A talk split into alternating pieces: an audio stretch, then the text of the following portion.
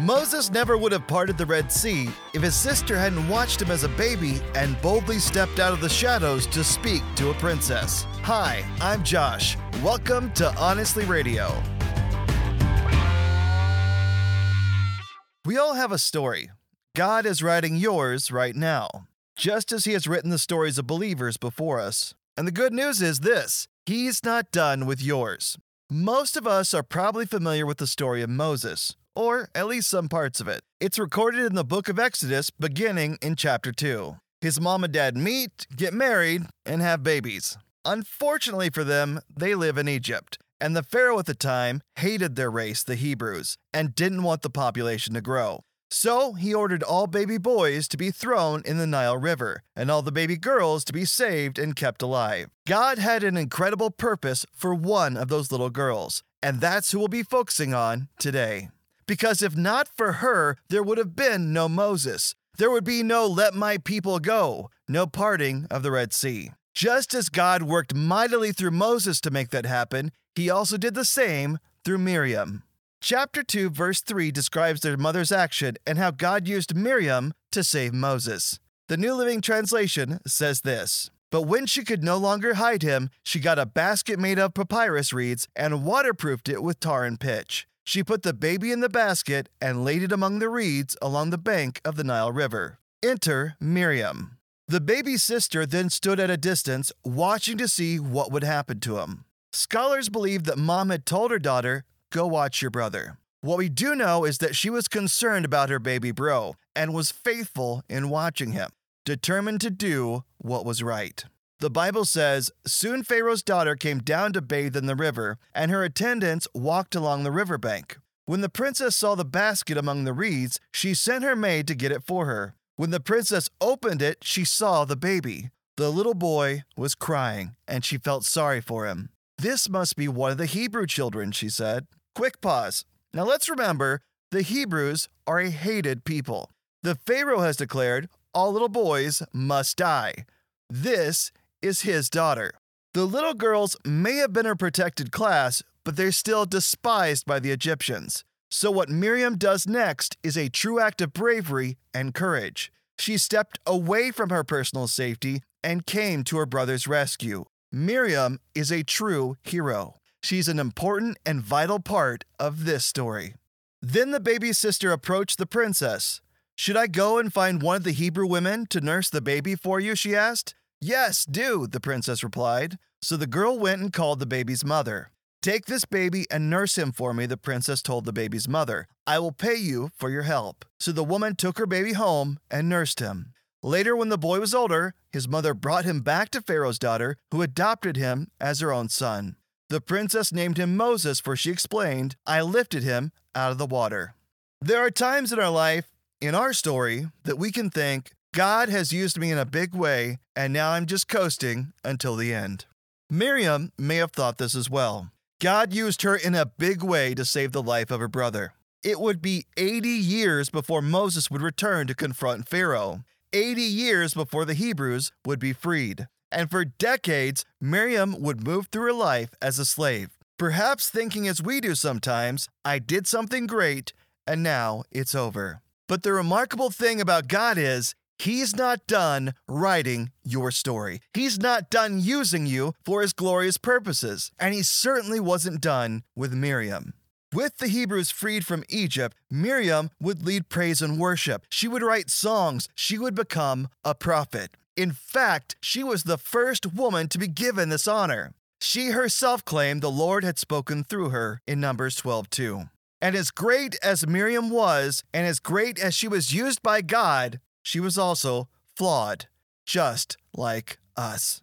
Sometimes, while our story is being written, we fall victim to a lie. This false belief that if I just get to that place, if I just had that position, if I could just, we think if we just had this thing, then we will be fulfilled. Then our life will begin. It's not true. We think we're searching for a place. We think we're searching for a thing. We think we need the recognition. The problem is, when we get there, we're still not fulfilled. Why? We're searching for all these things when we're meant to pursue Christ, when the thing we truly need is to be following the voice of our Creator. It's only in Him that we find true purpose, true value, true worth.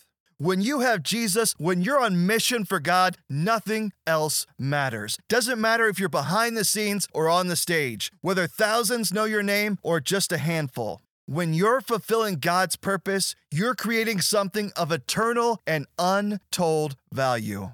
And I can tell you, it's one of the greatest things we can experience on earth. But Miriam forgot that for a moment, just like we sometimes do. In Numbers chapter 12, it says Miriam and Aaron began to talk against Moses because of his Cushite wife. The siblings allowed this personal squabble to boil over and cause division between them and their brother. And apparently, it became such a big dispute that they even questioned Moses' God given authority. Miriam is mentioned first, so scholars believe she was likely the one leading the attack. We see this in verse 2. Has the Lord spoken only through Moses? They asked. Hasn't he also spoken through us? The Lord did not like this, and so God himself called a meeting. Verse 3 supports the idea that Moses had nothing to do to provoke this attack against Miriam and Aaron, but instead, he had chosen to be humble and focus on what God had called him to do. We pick it back up in verse 5. When the two of them stepped forward, he, that being God, said, Listen to my words. When there is a prophet among you, I, the Lord, reveal myself to them in visions. I speak to them in dreams. But this is not true of my servant Moses. He is faithful in all my house. With him, I speak face to face, clearly, and not in the form of riddles. He sees the form of the Lord. Why then were you not afraid to speak against my servant Moses? The anger of the Lord burned against them, and he left them. When the cloud lifted from above the tent, Miriam's skin was leprous, it became white as snow. Aaron turned toward her and saw that she had a defiling skin disease. And he said to Moses, Please, my Lord, I ask you not to hold against us the sin that we have so foolishly committed. So Moses cried out to the Lord, Please, God, heal her. And after seven days in isolation, she was healed. This time, it was Moses' turn to save his sister, to boldly cry out to God, Please heal her. And he didn't leave her. What God had used her to do for him, so he did for her. He stayed near until she was rescued. Verse 15 says, And the people did not move on until she was brought back. When our eyes drift away from God and towards ourselves, we lose our perspective. Miriam's story is our story. She had highs and lows. She was flawed and she served a holy God, moments of victory and moments of failure. But in the end, she is remembered as an equal to Moses and Aaron. Micah 6 4 says, For I brought you out of Egypt and redeemed you from slavery. I sent Moses, Aaron, and Miriam to help you. What kind of story does God want to tell through you? I love the way the New King James Version translates Hebrews 12:2. The apostle Paul encourages us, look unto Jesus, the author and finisher of our faith. Keep your eyes on Christ. He is not done with you yet. He still has much he wants to do through you. He is the author and finisher of your faith. He decides when the story is done. Don't allow anything to trip you up or weigh you down. Throw it to the side and pursue Jesus. That is the place you are searching for. That is where your purpose is found. That is where you are made whole. Pray today, God, use me. Let your ways be my ways. Let your desires be my desires. Guide me down the right path. You are the author and finisher of my faith. I am excited to have you tell my brand new story. The best is yet to come.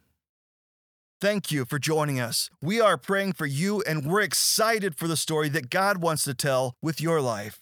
If you're interested in helping our mission, would you consider taking a moment to leave a rating for Honestly Radio on Apple Podcast or Spotify? We deeply appreciate you helping and sharing God's word and teaching with others. To discover where you can download the show for free, visit honestlyradio.com. You can also find all the places to connect with us there as well. I want to encourage you to connect with God daily in prayer, in the Bible, and through the local church. Allow Christ to begin building your faith. This has been my daily reminder on Honestly Radio. Remember, live honestly, be blessed.